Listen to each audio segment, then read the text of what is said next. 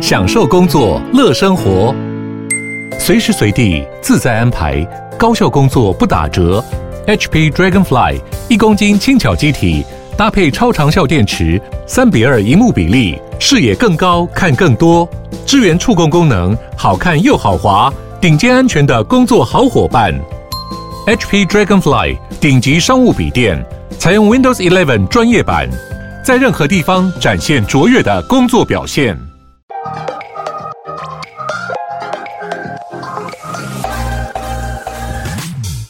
了解经营电商的美感吗？让各界电商领域专家把最精华的实战经验说给你听。电商原来是这样，陪你一起创造巨额营收。大家好，我是林科威，我是一方。今天很高兴邀请到我的学长。那创业一直以来都是不是一件很简单的事嘛？那我自己也都爱创业，所以创业其实需要大量的人才、技术的投入，同时也需要顾问来给予适当的一些建议。今天我们邀请到这位，其实是拥有丰富创业顾问经验，也担任过非常多的企业顾问，是中华创业家跨界交流协会的理事长，也是牙医通的执行长。那我们欢迎 Albert。Hello，大家好，我是 Albert，很高兴认识大家。对啊，因为其实 Albert 是我们 EIMBA 的学长啦，所以我大概记得迎新是你办的，对不对？啊、呃，对，应该是有史以来办一次两天一夜的迎新活动。哦，那时候大家都不认识，所以就很酷。好，那我们直接开始，就是首先先可可以跟我们自我介绍一下，就是目前在做的事情嘛？嗯，好啊。呃，我本身其实呃过往都在做创业辅导工作，大概做了将近八九年的时间。对，那大概做了呃在三年前吧，有几个朋友。就想要找我创业，嗯就专门在做牙医到府的服务啊。那因为我以前曾经在一间新创公司在做送药到付的服务。那很特别的是，就我不是医护人员啊，我完全没有医疗背景。但就是我在这样的工作领域里面，大部分都是扮演 BD 啊，或者是行销的工作啊。那因为可能认识的朋友比较多，然后。呃，人可能比较诚恳一些啊，所以 去谈一些合作啊，大部分都不会觉得我很有杀伤力，啊，然后大家都很愿意跟我侃侃而谈，然后分享一些他们真正的需求是什么啊。那也因为这样的经验啊，就是曾经做过送药到付，然后在居家或长照领域有相关经验。那我后来转做创业顾问一段时间之后，就刚好遇到。啊、呃，我认识的牙医师朋友，他们就想要做牙医到府服务这个平台，嗯啊，那就邀请我一起开这间公司。嗯、那其实也是因为我以前常遇到，就说 Albert 当顾问当这么多年了，啊，你也没有创业成功过，啊，凭什么当顾问？哦，对这个常常对啊，这怎么回答？嗯、因为我我认为啊，就创业的成功啊，真的非常难复制，嗯、但创业失败的状况其实大部分都相同的。那我看过蛮多失败的案例，呃，所以跟大家分享说，诶，这件事情你可能还要再思考什么事情，避免失败。那至于能不能因为我跟你多说几句，或多见几次面，你就会成功，其实这个东西没有办法包谁干啦。对哦，对哦，嗯，对，大概是这样的经验，所以我也希望就是说。刚好牙医朋友邀请我做这个牙医到府的服务平台嘛，嗯、那我本身也非常有兴趣，我还蛮喜欢帮助人的，嗯，所以就想说，既然都做创业辅导，那现在有一个天上掉下来的机会，嗯，好，那又不用说个人要负担到非常大的这个风险，因为我们股东大概有七八位，嗯，对，所以其实就 share 一部分的呃资金还有股份。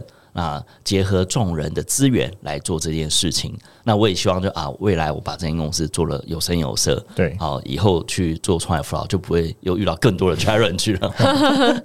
那我们今天主要就是会分成两大部分，一块就是讲就是您在辅导创业团队的部分，然后另外一块就是你这个牙医到府服务的部分。那我们就先从这个顾问服务开始。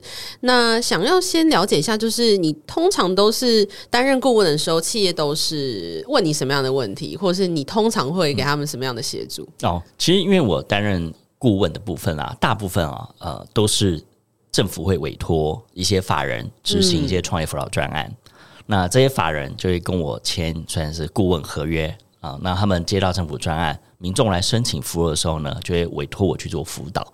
那我辅导的项目其实大部分啊，创业一定会遇到资金的问题，对，或者是行销通路的问题，嗯啊，那因为我当初就想要当创业辅导顾问啦，呃，那个时候我就待了三间新创公司啊，那那个过程其实也同时有兼任在做创业贷款的审查。嗯啊、呃，那在更早之前，我有办过政府的奖项选拔或者是补助审查的事情啊、哦。所以政府委托我去辅导，大部分都是有关于资金的问题。对啊、呃，就是说，诶，这个团队他现阶段要去申请创业贷款的话，呃，比较适合申请哪一个贷款？那怎么申请？呃，计划书要注意什么事情？或者申请补助的话，啊、呃，哪个补助比较适合现在这个阶段？或者是说啊，我也曾经有在加速器待过一年半的时间啊，协助企业去跟呃投资人募资，或者办企业资金的媒合会。啊，所以有关于企业募资部分，我也有略懂一些。那当然，更专业部分，我们都会跟律师或者会计师合作了。嗯啊，但就是说，基本的呃募资呃要注意什么事情啊啊，然后他现在这个阶段适不适合去找投资人募资，找什么样的投资人是适合的啊？那特别在募资的过程中，你要注意哪些事情啊？不会被逮路啊？这件事情其实很多创业新手都没有这样的经验。但是我运气比较好，我还没有创过业，但是我就看过非常多这样的案例了。哎、欸，那学长，我想问一下，就是什么样的新创是需要去募资的？呃，我我认为啊，就是说他是要自己当一个实业家，嗯、自己努力来做这件事情，然后自己获利、嗯、啊，不管盈利致富这件事情啊，对，他就不见得需要去做募资。对，那我遇到有一些想要募资的企业，他可能啊不会是说只是在台北这个地方营运。他希望把他的服务扩及各个县市，嗯、甚至进到亚太地区或者是全世界这样的呃大市场啊。那当然，有的想要募资，他不见得是需要台湾的资金，他可能是要国际的资金，或者是说他取得国际的资金之后，想要在日本或者是美国上市啊。那他需要的募资规划就完全是不一样的。说啊，我在台湾，我只要开一个店，我只要满足台北市的这个市场就好了。啊、嗯，那整个 mindset 就我是做一个实业家，还是我要做一个进入国际市场的资本家，那样的思维完全是不同的。那想问一下，有没有一些企业是抉择，在我到底应该是要募资拿到钱，还是要透过贷款拿到钱？有人会有这样的抉择吗？然后你会怎么样去建议？哦，当然，如果有一些创业家都是我全都要，嗯、你说要贷款 也要募资都要，甚至说政府有没有补助不用还也想申请，是哦。但其实这样的状况啊，我都会比较客观的去多问他一些问题啊、嗯呃，就是说你的股份被稀释，你会不会在意？对啊、呃，老实说，我现在在做的牙医到付，我股份并不是过半的，对啊、呃。那有的人就会说啊，那你就没有主导权了啊。好，但我认为我要做这件事情是希望可以把这个服务提供给更多人。至于我是有最大的主导权，或者说未来会不会呃稀释股份，我个人认为啊，这个事业还没有成哦。有时候谈到这个东西又太快了啊。我也曾经有听过说啊，有人在募资阶段，然后就跟投资人不欢而散，所以连事业都还没真正进入市场，好就解散了。啊，那我认为就是每个人的想要做的东西不一样了。那有的人如果说他不想要股份被稀释，那当然就透过创业贷款啊，像台北市有零利率的创业贷款，对，甚至说去申请台北市有一些研发补助，对，我中央的 SBIR 研发补助，对，或者是国贸局有出国拓展海外市场的补助，这些都不用还。嗯、对，嗯，诶，那学长像你刚才讲的，其实。一直很在意逮路嘛，或是这些，其实其实是没有必要嘛，所以应该是执行面才是最重要。所以你看过这么多新创，会有一些人就是很在意，就是他的股权的东西，还是你会建议他就直接就是先去执行，先去看市场比较重要？那我个人真的会希望就是先试这个他的 business model 能不能 work，就是它最小可行性的 model 可不可以 work，对不对？对对对，因为你的商业模式啊没有去验证，你永远都是在 paperwork 上面去做规划，没有真正投入到市场。嗯面对到客户，或者是你的商业模式，在这个产业里面有没有法规上的限制啊？会不会有竞争对手？其实掌握更专业的这个专利技术，你是没有办法克服的。你永远都在脑中规划，然后甚至去参加一些这种 pitch 啊，然后当奖金猎人呐，哦，那就觉得哇，自己沾沾自喜，我就可以拿到很多投资人的钱了。我觉得不会那么容易了。嗯。哎，那我想要问一下学长，就是你怎么样评估以及修正一个品牌它的商业模式是否可行？其实我觉得这个非常难哦，就是每个人创业的起初动念是不一样的，起心动念不同哦。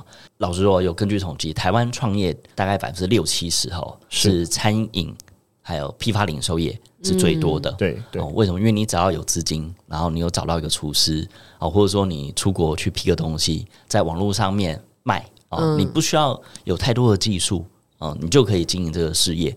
但是这个就是大家会觉得，诶，这个就很容易进入市场。对，那我发现说，诶，我卖什么东西可以赚钱，那我也经营那个市场，我也赚一点点小钱也 OK。对，啊，但如果说他要做的东西是非常创新的，市场上可能是没有人有这样的获利的经验的啊，那那样的做法又完全不一样啊。那我真正觉得还是很重要，就是说我是不是赶快马上就执行啊，然后去面对市场，然后去接受市场的考验啊，那。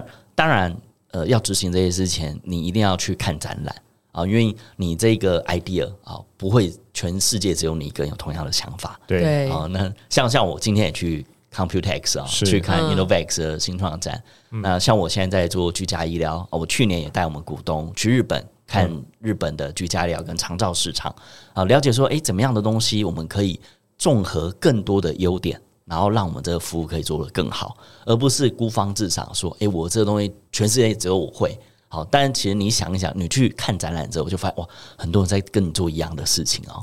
好，那就很难成功了。诶，可是学长，我就一直很想 echo 你刚才讲的东西嘛，就是其实。不用怕你的东西被人家 copy 嘛，对不对？就是我现在在看，就是以前我们也有玩过新创，就是你根本不用怕你的东西被 copy，因为其实全世界一大堆人在做一样的事情，所以就是勇敢的去做，对不对？是是，好，了解。那我想问一下，就是可以跟我们分享一下，就是何时开始获利，这个东西是重要的吗？我觉得这部分还是掌握在说我们的股东经营团队的思维是什么。是，嗯，因为嗯、你什么时候获利，其实有时候真的要一点机运了。那再来就是说，股东是不是愿意放长线钓大鱼？还是我希望我马上可以获利啊，因为每个股东的想法是不同的。有的人可能觉得我这个事业是他的主业啊，那他就希望赶快赚钱获利，甚至最好是可以卖掉出场，好翻倍好。但有的人这个可能是 side project 啊，他觉得哎没关系啊，这个可能是我未来可能五年或者十年之后才要去经营的主业，他可以慢慢去耕耘这件事情啊。所以其实回归到最前面，还是要看我们的股东。一开始在做这件事情的时候，就要很好的一个沟通，去了解说我们现在要做这件事情是长期的事业，还是哦，我短时间就要赶快进入市场，渗透市场，取得市场占有率那其实也蛮取决于我们的商业模式。嗯，就你刚刚讲的是在意股东的想法，那就是如果以呃你在当创业顾问这部分的角色来看，嗯，你会认为说这个东西应该在第一位，摆在第一位吗？还是依据不同的商业模式有不同的考量？你会怎么样去建议？大部分都是依照不同的商业模式哦。嗯，那因为不同商业模式，它要的资金啊、呃，就是说我需要雇佣的员工。其实创业很重要的，就我每个月的固定管销会是什么嘛？嗯，啊，我需要一个办公室，需要会计师，需要法律顾问，那再我请几个人来做这件事情。嗯，那我的银弹大概准备这个管销可以烧一年还是三年？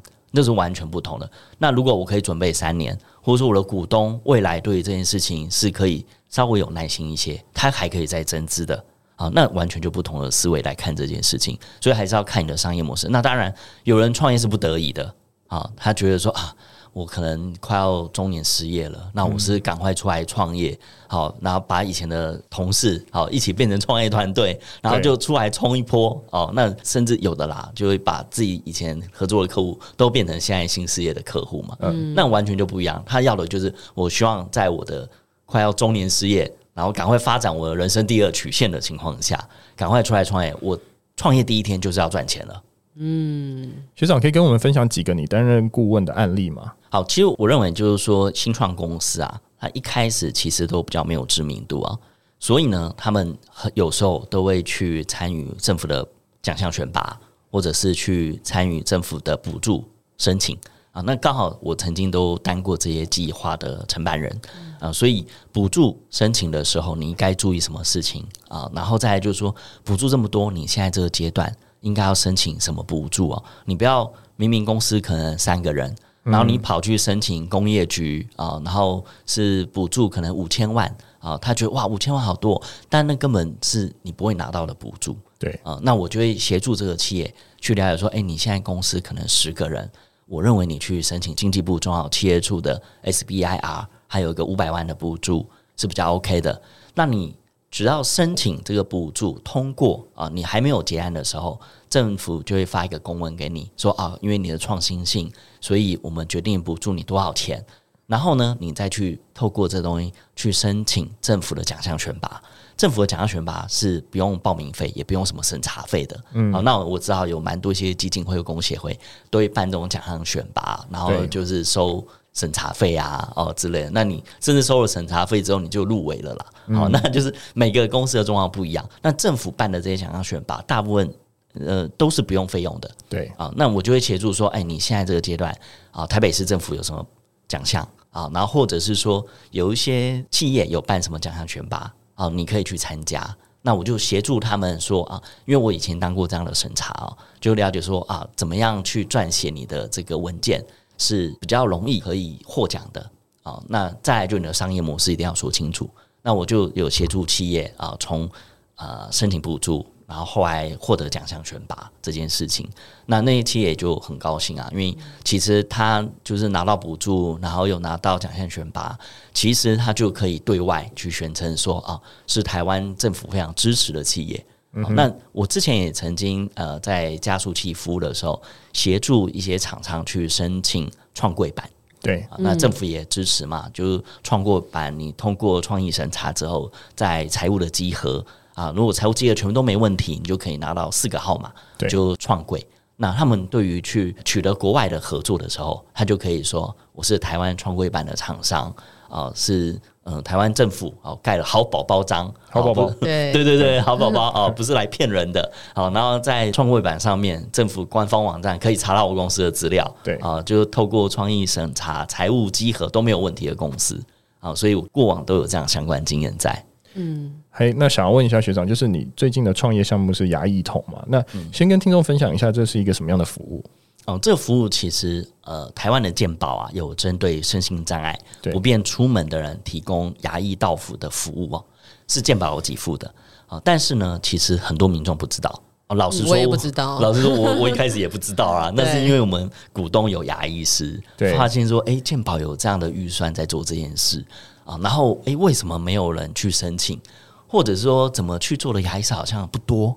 好，那他就找我一起来研究这一些这个法规啊，还有整个产业的状况。那我也去了解日本在做这件事情的发展啊。那因为刚好之前曾经呃在那个药局工作过，有做过居家医疗嘛，对。然后我也曾经去参访日本在做居家医疗的环境啊，嗯，就发现说，诶，牙医到府这件事情，其实目前有少数的牙医师他是呃自己去做这件事。那媒体就会报道说啊，这个牙医是好有爱心哦，嗯、一个人扛着三十公斤的设备，从、嗯、到公寓的五楼，然后呢，甚至有的家里环境不是很好，还不时发出恶臭味。对，好，其实这样撒狗血的这种媒体呀、啊，让民众会觉得哇，这个牙医好有爱心哦。好，但是也因为这样的报道，导致很多牙医师不想去做。对，嗯，啊，他说我干嘛这么辛苦？我在诊所吹冷气。啊、嗯，对啊，就矫正啊、美白啊就好了嘛，干嘛这么累啊？那就是因为蛮多的原因哦，啊，让很多牙医师却步，嗯，啊，就觉得说我干嘛这么辛苦啊？那我们也是希望说，让这个健保的这个资源，其实可以让更多人知道，嗯，啊，那所以呢，我们股东一开始设立公司，就一部分会去推广这个服务，一部分哦会去跟一些牙医师的工会或学会。合作去办一些招募牙医师的分享会。老实说，我们目前是没有竞争对手，嗯、哦，不是因为我们很厉害，啊，所以真的很难赚钱，嗯，没有人想要进到这个市场来，因为赚不到钱呢，啊。哎，欸，我很好奇，就是这么多牙医师嘛，那可是他们可能一开始还是会想象说，我是不是就是在牙医诊所工作就好了，那你怎么样去说服他们去加入这个服务？是他不能就是常住在某一家店，而是那种比较自由的牙医师才会加入你们吗？还是怎么样？我觉得很关键的是，因为我们股东有牙医师，他想做啊。那我相信一定有部分的牙医师有这样的相同人格特质啊，就是喜欢照顾人啊，或者是不喜欢在诊所。我们就要想办法去找到这些牙医师，喜欢自由的牙医师啊，对对对对对，然后自由是不是等于辛苦啊？就不能这样讲吧？对啊，就是喜欢不想要被跑来跑去，对，不想被拘束就对。嗯，是是。那我觉得也蛮有趣的，就是我们那个股东，嗯，其实就物以类聚嘛，他就跟我说，Albert。我知道哪一个牙医师他人格特质可能怎么样怎么样，那我跟你讲，那个谁谁谁认识，你去透过那个谁去拜访他。哦，所以也是因为这样子哦，我们牙医师就会介绍不同的牙医师给我去认识，嗯，哦，那被打枪也没关系啊，因为我以前出社会就是做 BD 的，嗯，哦，所以其实就要去画一个梦想啊，就是哦，牙医师我们做这个东西虽然很辛苦，但是我们去民众家里做服务的时候啊，嗯，那里的家属都是热泪盈眶，很感谢我们到家里，为什么？因为真的很少牙医师愿意做居家医疗。对啊，那我们做这个平台，其实就是呃，我们会跟不同的牙医师诊所合作啊，然后呢，我们会安排护理师啊，再来呢，器械设备、交通都我们安排。我们可以去诊所接牙医师，也可以到家里去接牙医师，他什么都不用带，他只要出人就好了。那跟以往牙医师自己要去做的事情很辛苦，他自己要投资设备，好，自己要开车。啊，然后还要带一个这个可能是助理，哦，但是好像有没有护理师执照的这种灰色地带的这样的医事人员去啊？那其实有些还是是担心有风险啦。但我们就是有护理师啊，就不用担心啊。我们到居家里面，我们护理师可以协助监测这个个案他的生理资讯啊，或者说他的伤口有没有什么东西，口腔的状况是什么啊？然后我们事先让牙医师更进一步了解这个。案他的状况是怎么样？那牙医师事先就可以了解之后，现场他就可以做蛮多事情的了。那还蛮好奇，因为就是牙医师到府服务一定是成本相对比较高的嘛，那就还蛮好奇这样子的 TA 的轮廓大概是长什么样子呢？你说民众还是牙医师？民众，民众啊。其实我刚刚一开始有提到做这个服务啊，其实有健保给付的哦。他只要符合身心障碍证明里面，他有重度或极重度，或者是说他有长照证明。还是七级或八级啊？其实，因为我们在座都很年轻啊，对这是很陌生的。对，好，甚至老实说，我们遇到蛮多家属对这也是不懂的。对，啊，那我们就会说，那当初帮你们开这些诊断证明的这个个案管理师啊，或者是政府单位的承办人员是谁啊？你请他跟我们联系，那我们来协助帮家属和这样承办单位去做沟通啊，然后经过家属的同意，取得相关的文件之后，我们帮你送件。给主管机关啊去做审核，确认他是不是有符合健保给付牙医到府的服务啊？那他只要符合之后，我们就安排交通、器械、设备，还有护理师，一次就三个人到家里去帮这个民众去做口腔检查，还有洗牙、补牙或者简易拔牙的治疗。嗯，了解。那。就是在你呃做牙医通的这个过程当中，有没有遇到，例如说最大的困难是什么？像我想象可能是，诶、牙医数量如果少的话，你可能在调度上可能会有一点状况。那不知道说，就是您这边呃遇到有什么样的状况可以跟我们分享？其实最大的就是您刚刚提到的，就是牙医师的数量不够啊。老实说，之前有提到，就是说，诶、那我们怎么去做我们的行销推广服务啊？老实说，我们没有做什么行销推广服务啊。嗯、我很认真的就是进我们的网站，然后写居家医疗相关的文章啊。然后，因为我以前对行销就很有兴趣啊，像我们公司网站是我们自己做的，关键字优化也是我们自己做的啊，也都没有下任何广告的费用啊。你只要上网搜寻牙医到府，好，居家护理啊，或者更远一点的，好，吸入性肺炎是什么啊？这都跟口腔照护相关的文章，那都会收到 Google 第一页，都是我们的网站。啊，那所以其实很多民众有这样的需求，直接搜这些相关字，他就会找到我们了。而且这些字啊，不只是双北市，我们现在只服务双北市，跟双北市的牙医诊所合作。那有一些中南部，就是你们服务什么时候可以到南部？啊，那如果到南部我们没办法过去，我们就说你可以跟当地的牙医师工会联系，当地的牙医师工会会了解当地有哪一些牙医师有在做居家医疗服务的啊，那就透过这样子协助民众。找到窗口，然后进一步找到他们可以解决他口腔问题的牙医师。那你们没有想要拓点到南部去吗？我们也很希望啊，但是现在我们目前还在深耕双北市。是，嗯，好，我想问一下，就是在过程中会有遇到什么样的困难吗？假如说到府服务是因为成本过高吗？还是有其他的困难？呃，我觉得就是刚刚讲的牙医师不够啊。呃，我们现在双北市嘛，呃，有最远到乌来，对啊，然后再来汐止、淡水。啊，然后甚至呃，最近有一个个案是在三芝哦，我们就跟他说，哎，我们三芝快要过去了，好，因为淡水再过去一点点，可能再开半个小时就到三芝了。对，好，那因为我们还是要看我们服务的这个个案，它的交通距离是不是比较集中？对，好，那我觉得很很不错，就是说有一些民众会觉得说啊，你们有牙医师来，真的很感谢你们。其实我们只要做完服务，我们马上就会传来跟申请服务的人说，哎、欸，我们今天哪里做的不好，需要改善，有哪些好的，让我们知道。那大部分百分之九十九都说好了，为什么？因为根本没有人要去服务他们，他们要出去也非常困难。但是就因为我们都做了这件事，他给我们好的回馈，我们马上截图提供给我们去做服务的牙医师，他们觉得那已经是 马斯洛里面的自我实现的东西，非常暖心。对对对，已经不是钱的问题了，你知道吗？对，那这个部分其实我们很希望，就是说越来越多牙医师可以加入我们啊，然后呢？呃，我们今年也有规划啊，希望再带一组牙医师去日本，看看日本的居家医疗环境是怎么样，好让他们了解台湾未来就是跟日本一模一样了。我们是不是要超前部署，又赶快累积居家医疗的经验？哦，其实现在牙科才非常竞争，然后现在都比装潢，然后再砸非常多钱在做广告，对，那也不见得真的可以。找到非常好的个案服务。那我们其实有一个蛮特别的经验，就是我们牙医师到个案家里啊，帮一个爷爷啊做了口腔治疗之后，他的家属就说：“哎、欸，那个黄医师，你诊所在哪里呀、啊？”嗯，好，那我以后我们家就去你诊所看。哇，对，哎，蛮好奇，因为你刚刚有讲到，就日本实行这个呃到府服务的计划很久了嘛，那蛮好奇，在日本也是一样，像身心障碍者相关的才有办法有这样子的服务吗？还是其实连一般的呃客户也是可以接受这样的服务的？哦，日本其实呃，因为高龄化的状况比台湾还早发生哦，嗯、所以日本有特别一个叫保险，叫做介护保险。嗯啊，就我了解，台湾好像十几年前曾经要推啊。就是说，我们只要有工作啊，每个月都会扣劳保跟健保嘛。嗯，哦，那曾经啊，有政府有提出，除了劳保健保以外，我们是要扣一个长照保险。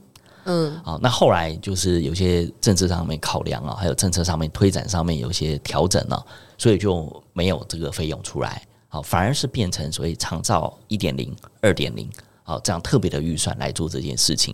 那日本在做居家医疗或者长照的部分，就有介护保险在 cover 这些事情。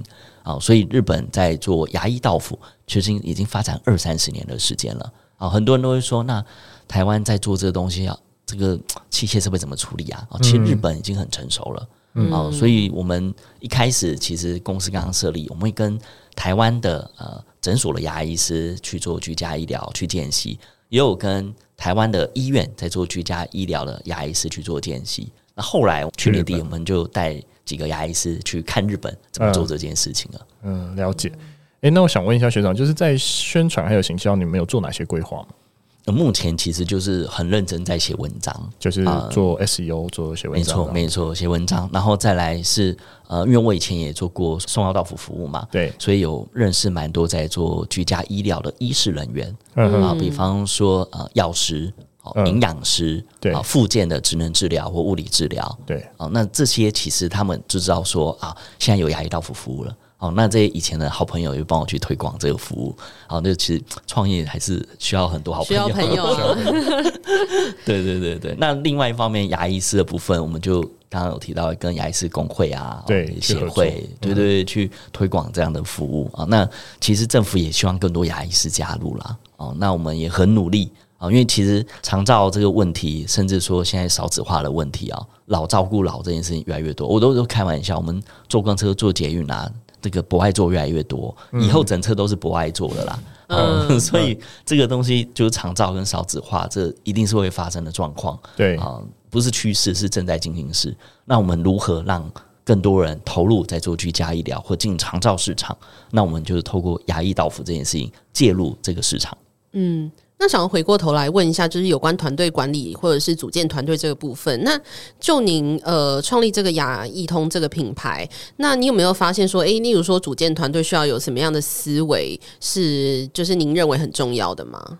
哦，像以我们公司为例啊，我认为是我们的团队的人真的要稍微有爱心一些，嗯哼、呃，喜欢服务人这件事情最基本的。啊，不管是我们的团队，我们的合作的牙医师都有这样人格特质，对，而且是很在意跟家属沟通的，嗯哼啊，所以甚至说我跟我们的护理师讨论说，我们在做这件事情啊，我们不是去那里只是看诊而已，我们要照顾到照顾者的心理啊，他们有时候很需要心理支持啊，他会。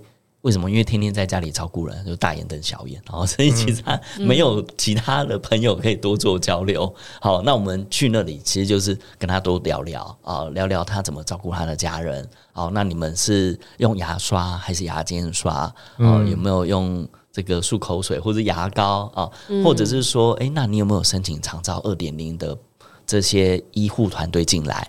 啊，还是说，其实政府有一些辅具的补助，你有没有去申请？啊，我们提供这样的资讯，让这些照顾者其实更了解说，哦，原来政府有蛮多这些资源可以连接在一起的啊，甚至说我们会跟呃台大医院合作，如何照顾高龄者的口腔啊，我们会做这种文宣。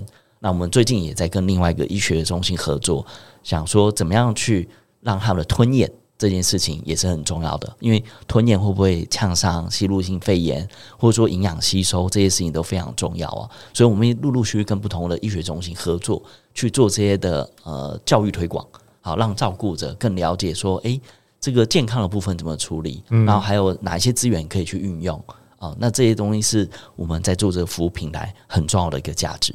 嗯，诶，那我想问一下学长，就是。因为你一直都在辅导人家创业，还有创了牙医通嘛，你还会想要再做其他的创业吗？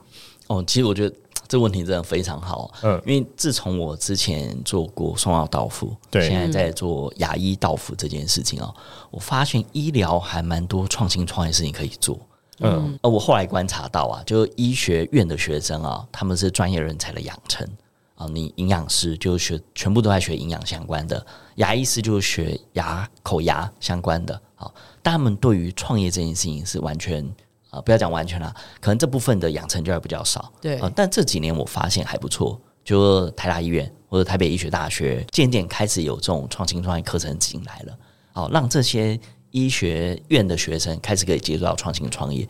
但因为又比较早接触啦，好、呃，所以我会发现说，蛮多医疗的创业题目还蛮可以做的啊、呃。举例，我大概两三年前有去。呃，那时候刚创业嘛，我想更了解医疗体系，所以我去台北医学大学去当学生，对，去了解医学院的创业课程怎么做啊。然后呢，呃，我去那里当学生，有时候来讲课的讲师还是我以前朋友，他说：“哎、嗯，你怎么来这里偷学？” 好，我说：“哦，那也蛮有趣的。”就那个时候在那里上课，有跟几个呃医学院的学生组一个创业团队，嗯，然后呢协助这个学生去打创业竞赛，嗯，那就是把一些商业的思维。啊，让医学院学生更了解之后，他结合他们的专业领域啊，然后透过数位或透过平台啊，其实可以创造蛮多不同的商业模式出来啊。那举例来说，那时候带这些学生就想要做一个线上儿童发展迟缓的咨询平台。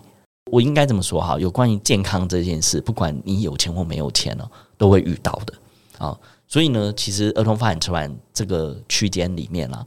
不管有没有钱，都会有可能发现说啊，我的小孩可能生出来他的学习能力比较慢哦。嗯，那这部分其实就要及早去介入，透过早期疗育，好让这个小朋友他可以赶快去集中他的专注力啊，啊或者团队合作的能力啊，或者情绪管理的能力啊。啊，那个时候我就觉得，哎，这个好像题目还不错，而且现在少子化嘛，很多爸爸妈妈妈都愿意把钱花在小朋友的教养。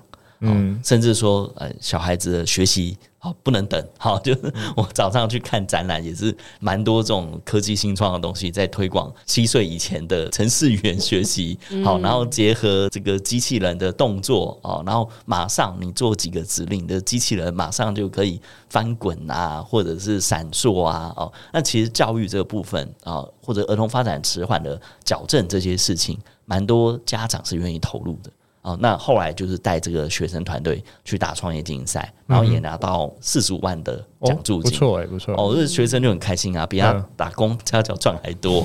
那我觉得发现还蛮多这种医疗专业结合商业思维，再结合一些数位行销或平台，甚至未来啊，嗯，ChatGPT、AI，好这些东西是不是有更多的商业模式？其实我非常期待。了解，我们也非常的期待。好，那今天非常高兴邀请到 Albert 来到现场，来跟我们分享牙医从这个牙医的服务，还有他担任企业顾问的一些经验。我们谢谢他，谢谢，谢谢，拜拜，谢谢，拜拜，拜